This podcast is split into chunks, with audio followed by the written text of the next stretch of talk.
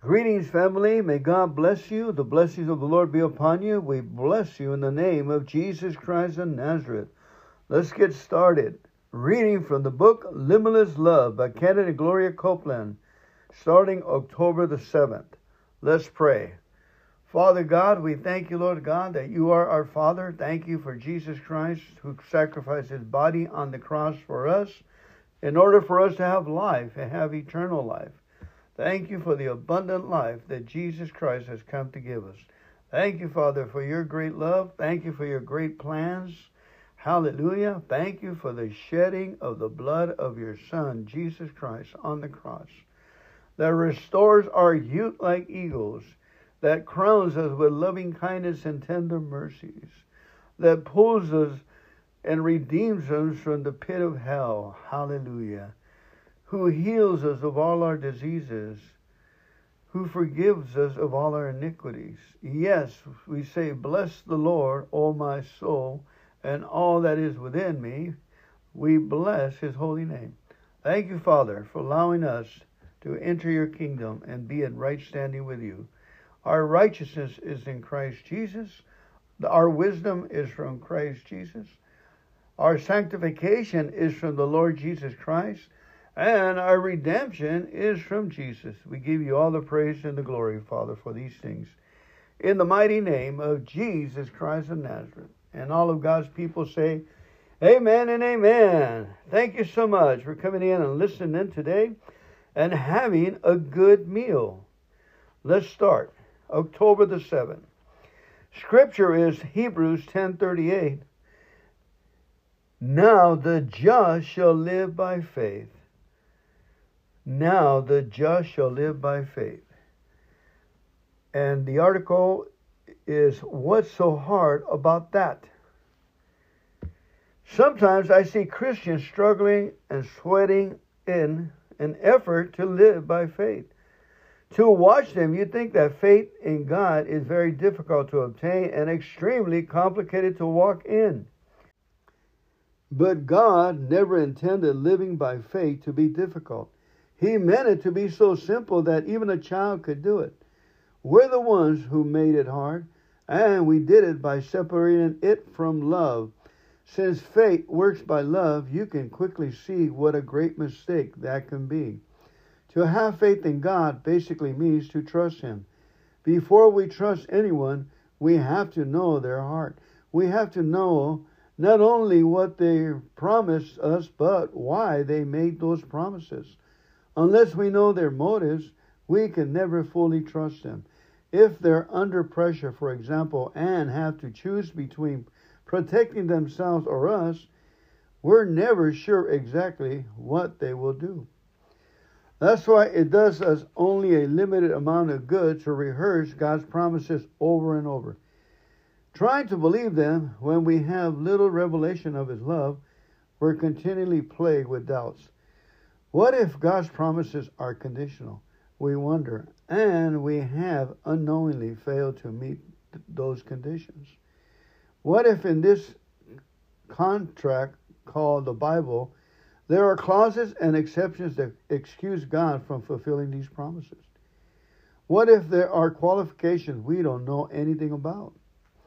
Once we understand God's heart, however, such questions just melt away once we realize that He made all those promises because He loves us, we can rest assured not only that He will, but that He wants to do for us all that He has said.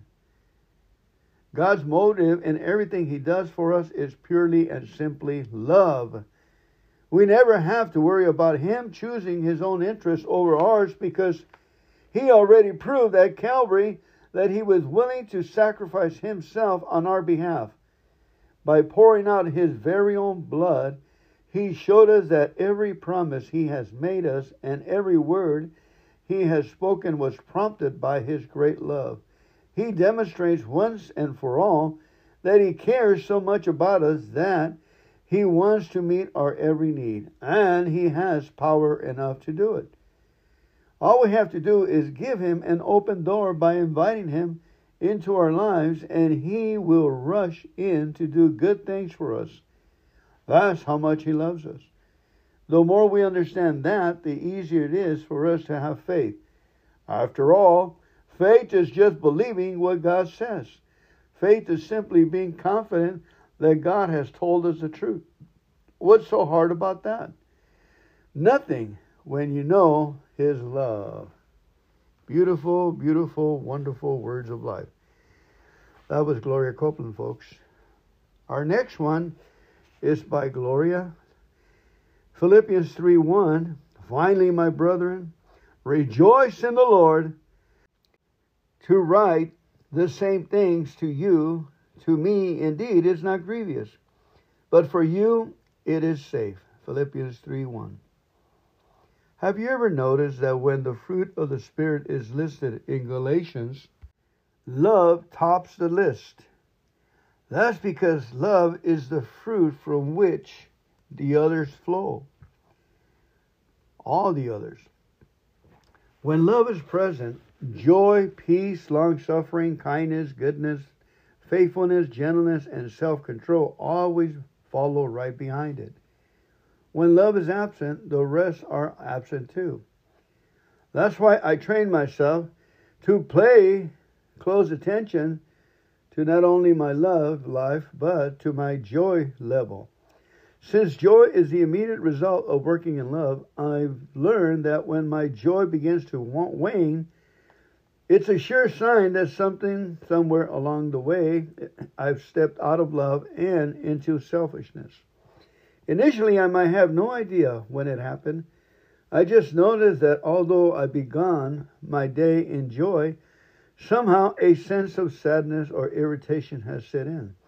What's the matter with me? I wonder. I feel great a while ago. What has stolen my joy? Inevitably, as I think back through my day, I'll remember some insignificant but unkind thing someone said to me that caused me to take offense without even realizing it. I'll recall some situation where someone aggravated me and I failed to respond in love. I'll see that from the moment on, my day began to go downhill. Once I realize what has happened, I do whatever is necessary to correct the situation. I repent for my failure to walk in love.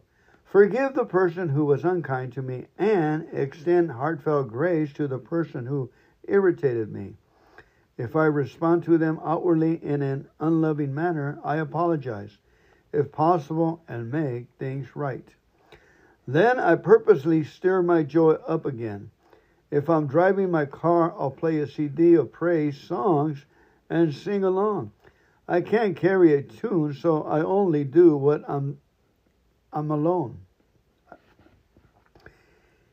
I only do that when I'm alone. It wouldn't be loving to do it when others are around. If thoughts of strife or aggravation try to persist, I just resist them. I look at the situation in the light of the Word of God and say to myself, That's no big deal. I am full of love. So I am not going to be touchy and fretful about that. I'm not going to let the devil use it or to steal my joy. If you're serious about walking in love, I recommend that you do the same thing. Watch yourself, and when you find you, you're getting downcast or depressed, look back and see where you stumbled and fell out of love. Then step right back in and stir your joy up again. You and everyone around you will be very glad you did. One of the ways that we do in our groups is we write it down. We write it down and take a look in paper, but first we thank God about the situation. Because the situation could be the catalyst that's pushing us towards God, and we may be missing something. We may not be paying attention to something. Oh, there's something coming up in the future it's a red flag. So thank you, God, this is happening. Thank you, God, this is happening. Then we wait and wait, and then we start writing down the situation. Like Benjamin Franklin's pros and cons. On one side, the situation, on the other side, the, the positives. And we leave room in the bottom as what was our part? Did we initiate it? Did we start it? What happened the last time? and then call someone and tell on yourself. you know, get it out of you. If you're mad at someone, someone didn't do something right, irritating you, or it's not running their life like you believe they should, uh, or they're working for the enemy as a secret agent, you got to thank God, thank God, and send love to the person. Say, I love you and I forgive you. Write it down. Write it down. It and if it persists, start praying Psalm 23 for them. As a matter of fact, let's go ahead and pray Psalm 23 since we have them in our mind. The Lord is the shepherd of my enemies. They shall not want. The Lord makes them lie down in green pastures and leads them beside the still waters. The Lord restores their soul. The Lord makes them walk in paths of righteousness for his name's sake. Yes, though they walk through this valley of the shadow of death, they will fear no evil, for the Lord is right beside them. His rod and his staff, they comfort him. The Lord has prepared a table before them in the presence of their enemies. The Lord has anointed their head with oil, their cup runs over. Surely goodness and mercy and loving kindness shall follow our enemies all the days of their life, and they will dwell in the house of the Lord forever and ever. Amen. If those thoughts of murder, of, of and it can't go away, just keep doing this. Keeps saying, writing down, I love you and I forgive you for that, for your actions, and then pray Psalm 23 for them. Do it for 14 days. It takes about five minutes to do everything or less, and you'll find you'll break through. You'll the breakthrough is amazing. You'll the splash of love and water that comes from heaven and washes everything away is well worth it. Okay? My experience, folks.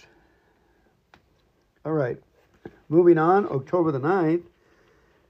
Who is in control is the article. And the Amplified Bible in Ephesians 5, 6, and 9 says, Let no one delude and deceive you with empty excuses and groundless arguments for these sins, for through these things the wrath of God comes upon the sons of rebellion and disobedience.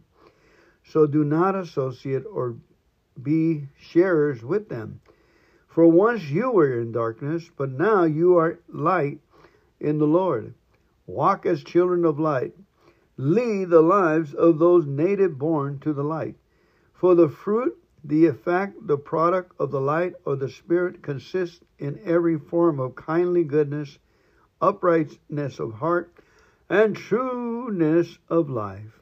Beautiful. Ephesians 5, 6, and 7. Amen, amen. If you want to get on the spiritual fast track and grow more quickly in your love walk, here's one important thing you must do stop making excuses. When you see you've been wrong and you stepped out of love, don't waste any time explaining and rationalizing your behavior. Don't pass the buck and say, as one comedian did many years ago, the devil made me do it. Or Flip Wilson. The devil can't make you do anything. You're a born again child of God. Neither the devil nor the sin he is peddling have any dominion over you. So don't try to lay the blame on him, for Romans 6:14 explains. Don't point your finger on the person who aggravates you either. It's not their fault. It doesn't matter what anyone says or does. The Spirit of God who lives in you will provide you with all the power you need to respond in love. He will enable you to bear the fruit of goodness, kindness, and love in every situation. One thing he will not do, however, is control your flesh for you. He'll strengthen you and help you, but you're the one who must put the strength and power to work. It's your job to take authority over your mind and your mouth and make them line up with the law of love. In a meeting some years ago, the Holy Spirit said that this through a word of prophecy. If you don't have control over your flesh, I don't have control over your flesh. Take that revelation a step further, and you'll see that if we don't have control of our flesh, And God doesn't have control of our flesh, someone else will take control of it. And that someone is the devil himself. That's a sobering thought because if we let Satan control our flesh, he will ultimately control our lives. He'll not only steal our love walk and keep us from bearing the fruit of the Spirit, he'll rob us of the blessing of God. Don't let him do it. Rise up and take responsibility for yourself. Stop making excuses. When you miss it and step out of love, admit it immediately and do whatever it takes to step right back in. Take control of your flesh and walk as a child of light every day. Amen. And if you're moving and doing and a shaker and doing things from God, you're bound to get into a situation. When I get into a situation, I say, Thank you, God, I'm a misfit. Thank you, God, I'm trying. Thank you, God, I'm a misfit. Thank you, God. I get another chance. Praise the Lord. We worship you. We praise you. We thank you that we are victorious in Christ Jesus. Amen. In Galatians 6, 7, and 10, New American Standard, do not be deceived. God is not mocked, for whatever a man sows, this will he also reap. For the one who sows to his own flesh will will from the flesh reap corruption. But the one who sows to the Spirit will will from the Spirit reap eternal life. And let us not lose heart in doing good, for in due time we will reap if we will do not grow weary. So then, while we have opportunity, let us do good to all people, and especially to those who are the household of faith. Amen. Galatians 6, 7, and 10 reaping a harvest of life. Wouldn't it be wonderful if you were constantly receiving unexpected blessings? Wouldn't it be great if the love of God seemed to overtake and overwhelm you again and again and again? Amazingly as it may sound, that's exactly the kind of life that we as believers are meant to live. All we have to do to receive is to sow to the Spirit by continually walking in love, by taking every opportunity God gives us to do good to others, and to let the forces of love, joy, peace, patience, kindness, goodness, faithfulness, gentleness, and self control flow out of us. We can set in motion a harvest of life that will bring us the blessing every day the reverse is also true.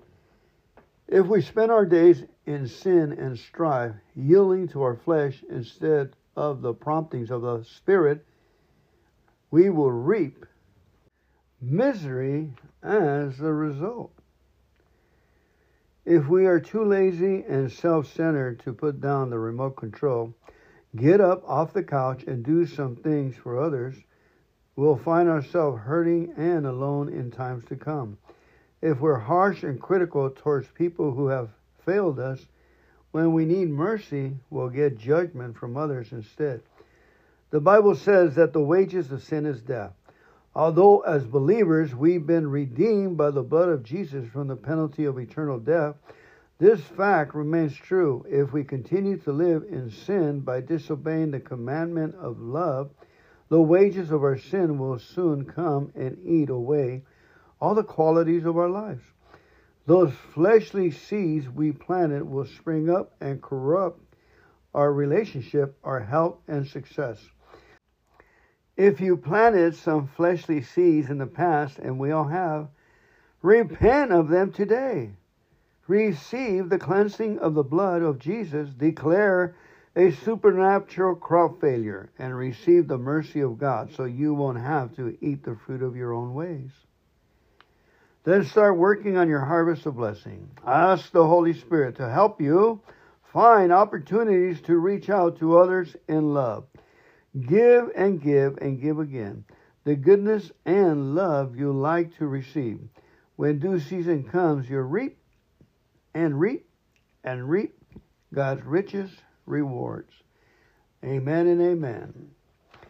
One way to to give and give is pray for the ministers that you like. Really, really pray Psalm 23 for them that they will be protected. Give, and then you after that you'll be giving momentarily when the opportunity comes. October 11th, Proverbs 4 22, excuse me, 20 to 23, the Amplified Bible says, My children, attend to my words, consent and submit to my sayings. Consent and submit.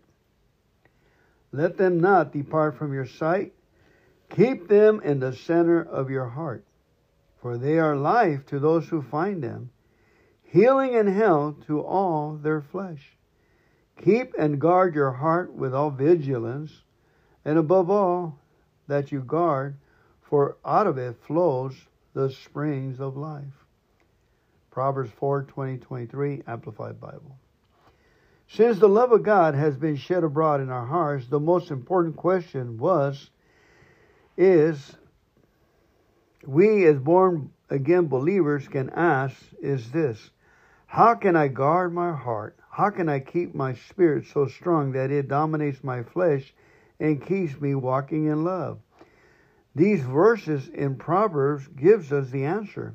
We guard our hearts by attending to God's word.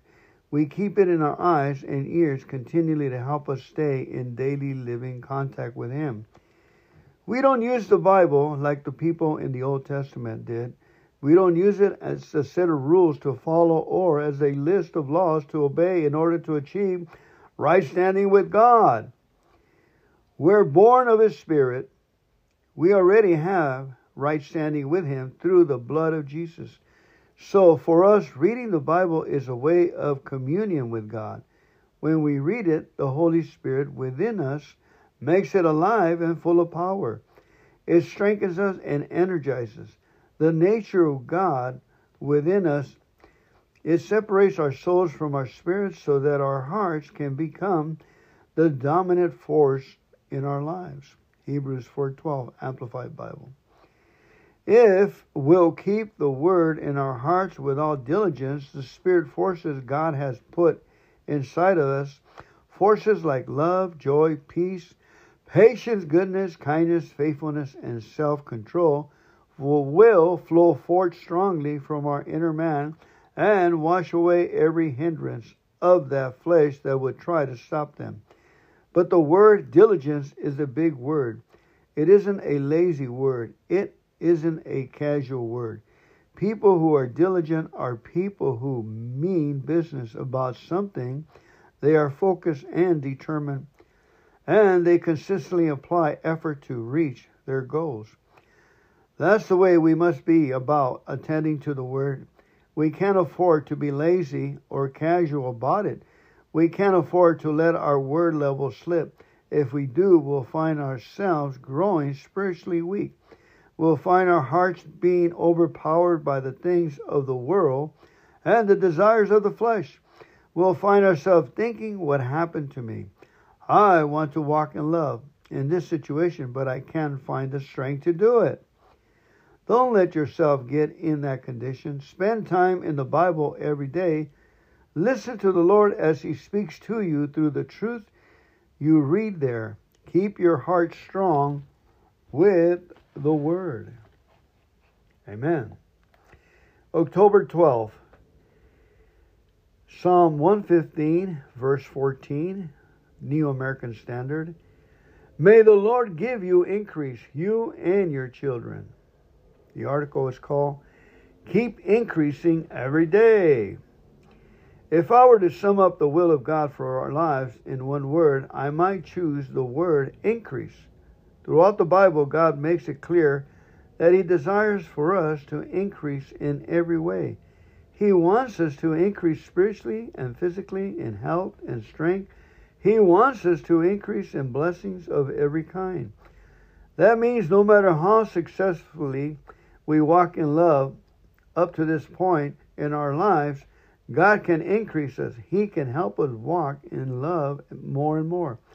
Actually, I found that when it comes to the things of the Spirit, we're never stationary.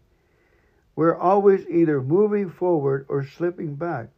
We either progressing or regressing, increasing or decreasing. but we're never staying the same. That's because in the day to day course of our lives, we're either staying in living contact with God or we're not. We're either fellowship with Him consistently through prayer and the Word or we're not. If we are, God will be continually adding to us. He'll be constantly deepening our revelation of His love. He'll be perpetually increasing our spiritual strength. As a result, our lives will bear even more abundant fruit and be more marked with every increasing blessing. On the other hand, if we go for days without feeding on the Word or spending time in prayer, we'll start losing ground. The devil doesn't take a vacation, he puts pressure on us in some way every day. So, if we're not actively keeping in contact with God, the devil begins to get the upper hand. Our flesh starts to take dominion. All unloving habits we've been delivered from begin to try to come back on us. The selfishness of the world begins to pull us in the wrong direction. If we continue like that, just going about our business, not giving God any time, the first thing you know, we'll find we find ourselves in trouble of some kind. We'll pray and beg God for help, all the while feeling like He isn't even listening to us. The problem, however, isn't in His failure to listen to us, it is in our failure to listen to Him. That's why we need to stay in living contact with Him daily. That's why we need to pray and seek His face, not just when we're in trouble, but all the time. Maintaining our fellowship with God is the most important thing we, we will ever do if we'll make it our first priority. We will experience His wonderful will for our lives. We'll keep on increasing more and more in spirit, soul, and body. We'll keep growing in victory every day.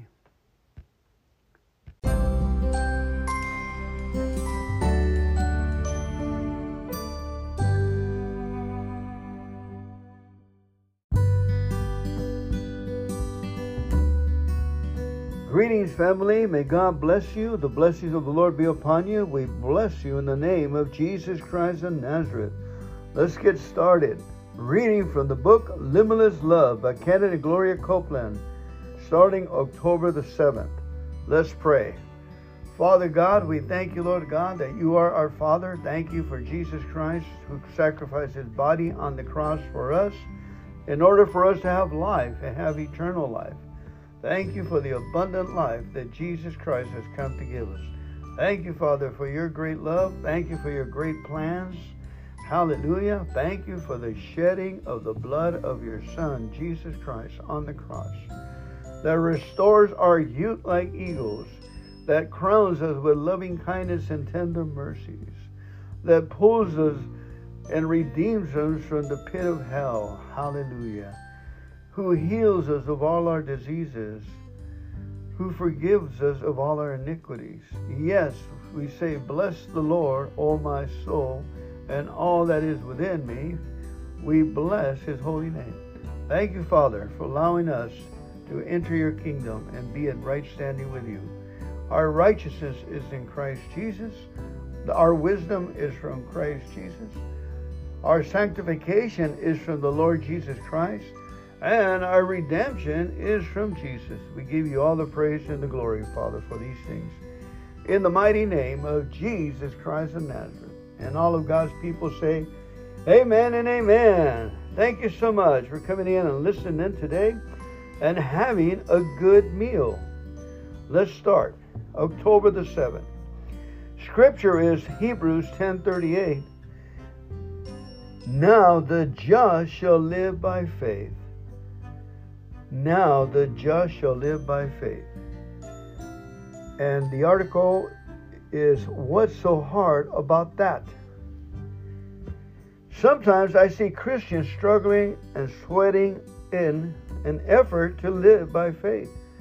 To watch them, you think that faith in God is very difficult to obtain and extremely complicated to walk in. But God never intended living by faith to be difficult. He meant it to be so simple that even a child could do it. We're the ones who made it hard, and we did it by separating it from love. Since faith works by love, you can quickly see what a great mistake that can be. To have faith in God basically means to trust Him. Before we trust anyone, we have to know their heart. We have to know not only what they promised us, but why they made those promises. Unless we know their motives, we can never fully trust them. If they're under pressure, for example, and have to choose between protecting themselves or us, we're never sure exactly what they will do. That's why it does us only a limited amount of good to rehearse God's promises over and over. Trying to believe them when we have little revelation of His love, we're continually plagued with doubts. What if God's promises are conditional? We wonder, and we have unknowingly failed to meet those conditions. What if in this contract called the Bible, there are clauses and exceptions that excuse God from fulfilling these promises. What if there are qualifications we don't know anything about? Once we understand God's heart, however, such questions just melt away. Once we realize that He made all those promises because He loves us, we can rest assured not only that He will, but that He wants to do for us all that He has said. God's motive in everything He does for us is purely and simply love. We never have to worry about Him choosing His own interests over ours because He already proved at Calvary that He was willing to sacrifice Himself on our behalf. By pouring out His very own blood, He showed us that every promise He has made us and every word He has spoken was prompted by His great love. He demonstrates once and for all that He cares so much about us that He wants to meet our every need, and He has power enough to do it. All we have to do is give Him an open door by inviting Him into our lives, and He will rush in to do good things for us. That's how much He loves us. The more we understand that, the easier it is for us to have faith. After all, Faith is just believing what God says. Faith is simply being confident that God has told us the truth. What's so hard about that? Nothing when you know His love. Beautiful, beautiful, wonderful words of life. That was Gloria Copeland, folks. Our next one is by Gloria. Philippians 3 1. Finally, my brethren, rejoice in the Lord to write the same things to you, to me indeed is not grievous, but for you it is safe. Philippians 3 1. Have you ever noticed that when the fruit of the Spirit is listed in Galatians, love tops the list? That's because love is the fruit from which the others flow. All the others. When love is present, joy, peace, long suffering, kindness, goodness, faithfulness, gentleness, and self control always follow right behind it. When love is absent, the rest are absent too. That's why I train myself to play close attention to not only my love life, but to my joy level. Since joy is the immediate result of working in love, I've learned that when my joy begins to wane, it's a sure sign that something somewhere along the way I've stepped out of love and into selfishness. Initially, I might have no idea when it happened. I just noticed that although I began my day in joy, somehow a sense of sadness or irritation has set in. What's the matter with me? I wonder. I feel great a while ago. What has stolen my joy? Inevitably, as I think back through my day, I'll remember some insignificant but unkind thing someone said to me that caused me to take offense without even realizing it. I'll recall some situation where someone aggravated me and I failed to respond in love. I'll see that from the moment on, my day began to go downhill. Once I realize what has happened, I do whatever is necessary to correct the situation. I repent for my failure to walk in love. Forgive the person who was unkind to me and extend heartfelt grace to the person who irritated me. If I respond to them outwardly in an unloving manner, I apologize, if possible, and make things right. Then I purposely stir my joy up again. If I'm driving my car, I'll play a CD of praise songs and sing along. I can't carry a tune, so I only do what I'm I'm alone. I only do that when I'm alone. It wouldn't be loving to do it when others are around. If thoughts of strife or aggravation try to persist, I just resist them. I look at the situation in the light of the Word of God and say to myself, That's no big deal. I am full of love. So I am not going to be touchy and fretful about that. I'm not going to let the devil use it or to steal my joy. If you're serious about walking in love, I recommend that you do the same thing. Watch yourself, and when you find you, you're getting downcast or depressed, look back and see where you stumbled and fell out of love. Then step right back in and stir your joy up again. You and everyone around you will be very glad you did. One of the ways that we do in our groups is we write it down. We write it down and take a look in paper, but first we thank God about the situation.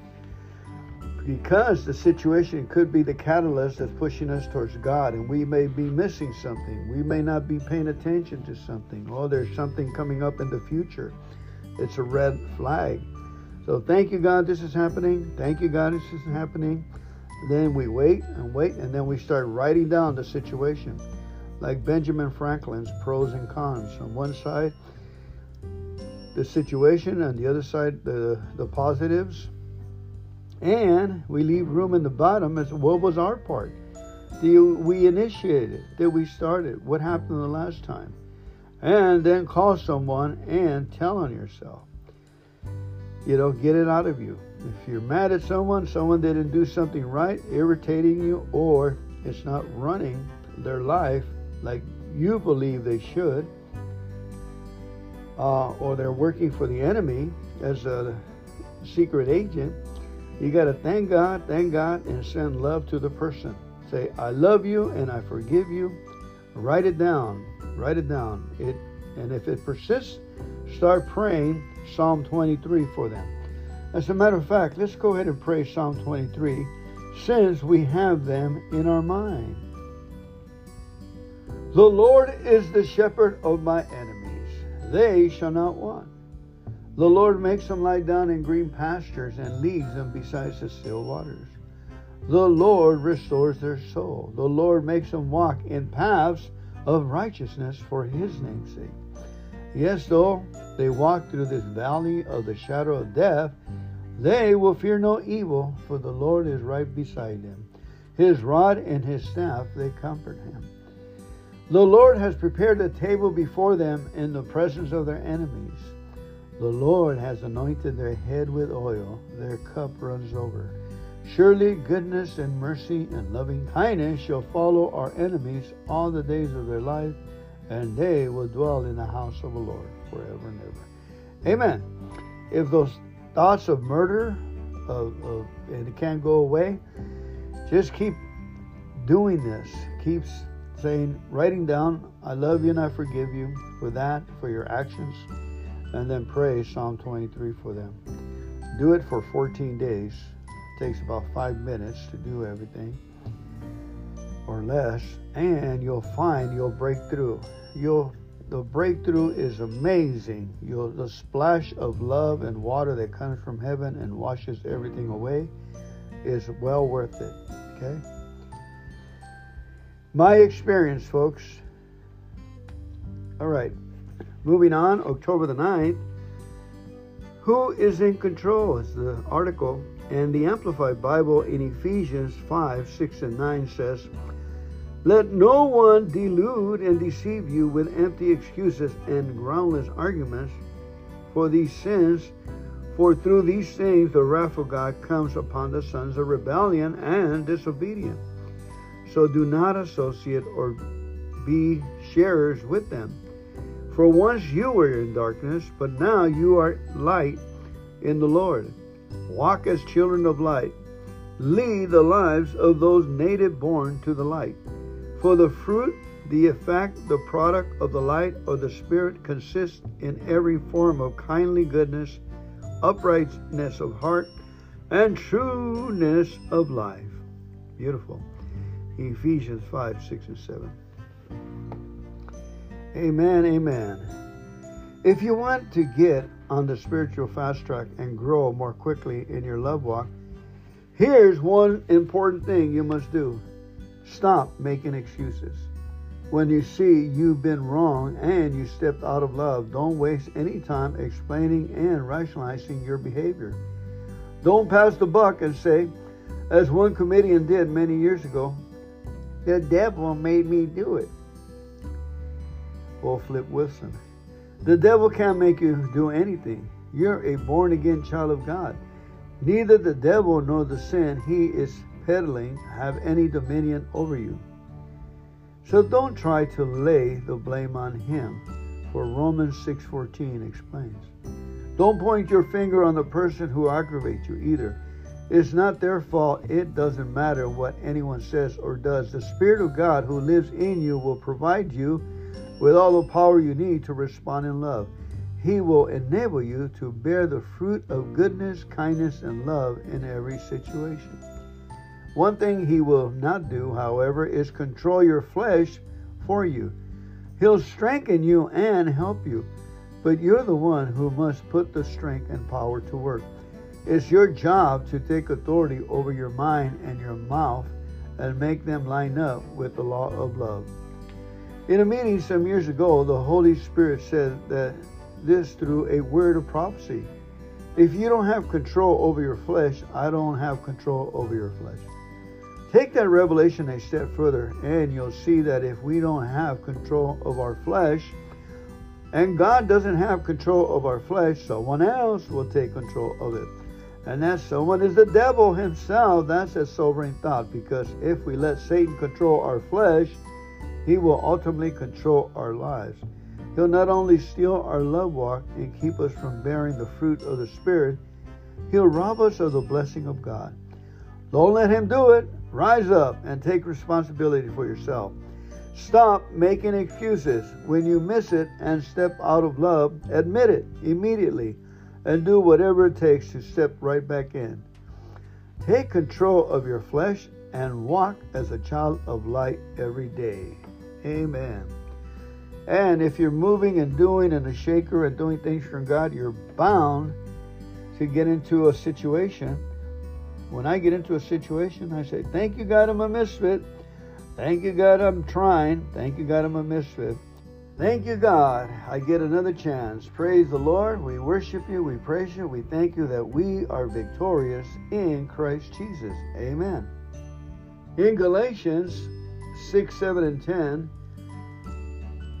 New American Standard, do not be deceived. God is not mocked, for whatever a man sows, this will he also reap.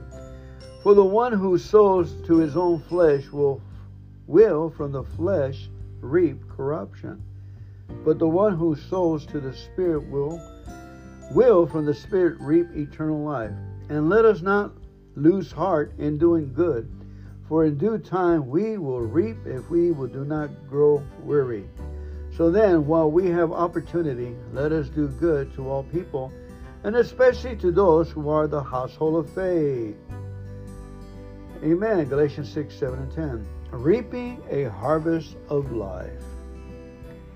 Wouldn't it be wonderful if you were constantly receiving unexpected blessings? Wouldn't it be great if the love of God seemed to overtake and overwhelm you again and again and again? Amazingly as it may sound, that's exactly the kind of life that we as believers are meant to live. All we have to do to receive is to sow to the Spirit by continually walking in love, by taking every opportunity God gives us to do good to others and to let the forces of love, joy, peace, patience, kindness, goodness, faithfulness, gentleness, and self control flow out of us. We can set in motion a harvest of life that will bring us the blessing every day. The reverse is also true. If we spend our days in sin and strife, yielding to our flesh instead of the promptings of the Spirit, we will reap misery as a result. If we are too lazy and self centered to put down the remote control, get up off the couch and do some things for others, we'll find ourselves hurting and alone in times to come. If we're harsh and critical towards people who have failed us, when we need mercy, we'll get judgment from others instead. The Bible says that the wages of sin is death. Although, as believers, we've been redeemed by the blood of Jesus from the penalty of eternal death, this fact remains true if we continue to live in sin by disobeying the commandment of love. The wages of our sin will soon come and eat away all the qualities of our lives. Those fleshly seeds we planted will spring up and corrupt our relationship, our health, and success. If you planted some fleshly seeds in the past, and we all have, repent of them today. Receive the cleansing of the blood of Jesus, declare a supernatural crop failure, and receive the mercy of God so you won't have to eat the fruit of your own ways.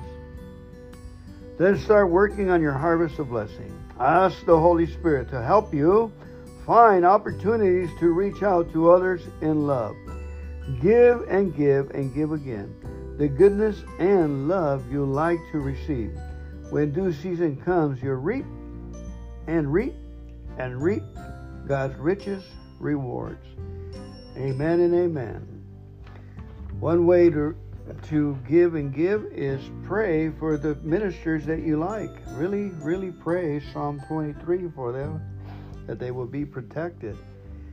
Give and then you after that, you'll be giving momentarily when the opportunity comes. October 11th, Proverbs 4 22, excuse me, 20 to 23, the Amplified Bible says, My children, attend to my words, consent and submit to my sayings. Consent and submit. Let them not depart from your sight Keep them in the center of your heart, for they are life to those who find them, healing and health to all their flesh. Keep and guard your heart with all vigilance, and above all, that you guard, for out of it flows the springs of life. Proverbs 4 20 23, Amplified Bible.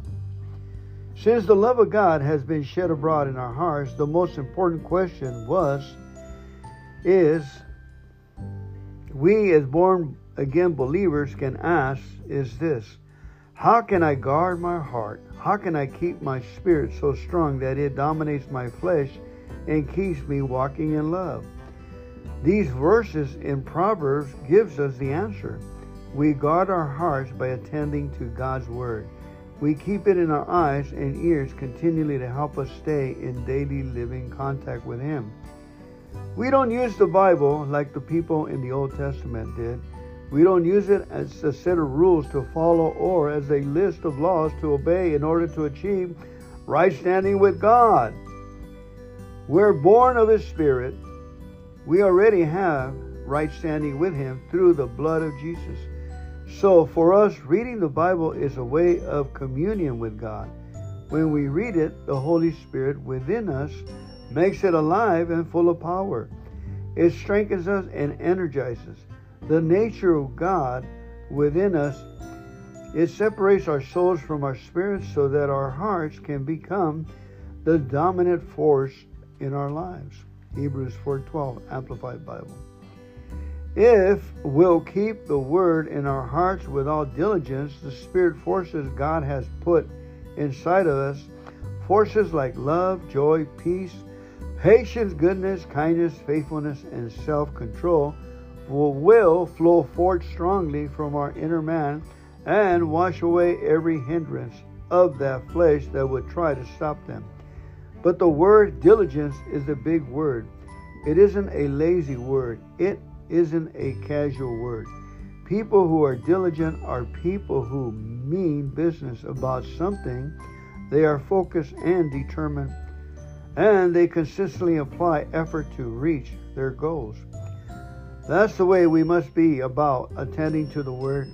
We can't afford to be lazy or casual about it. We can't afford to let our word level slip.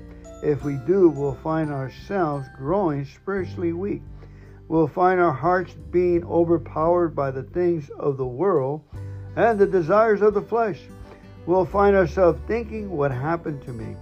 I want to walk in love in this situation, but I can't find the strength to do it.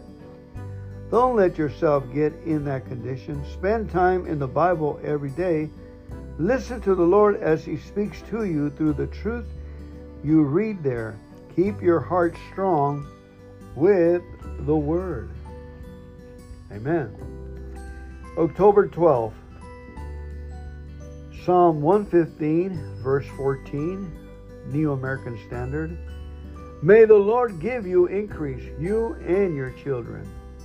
The article is called Keep Increasing Every Day.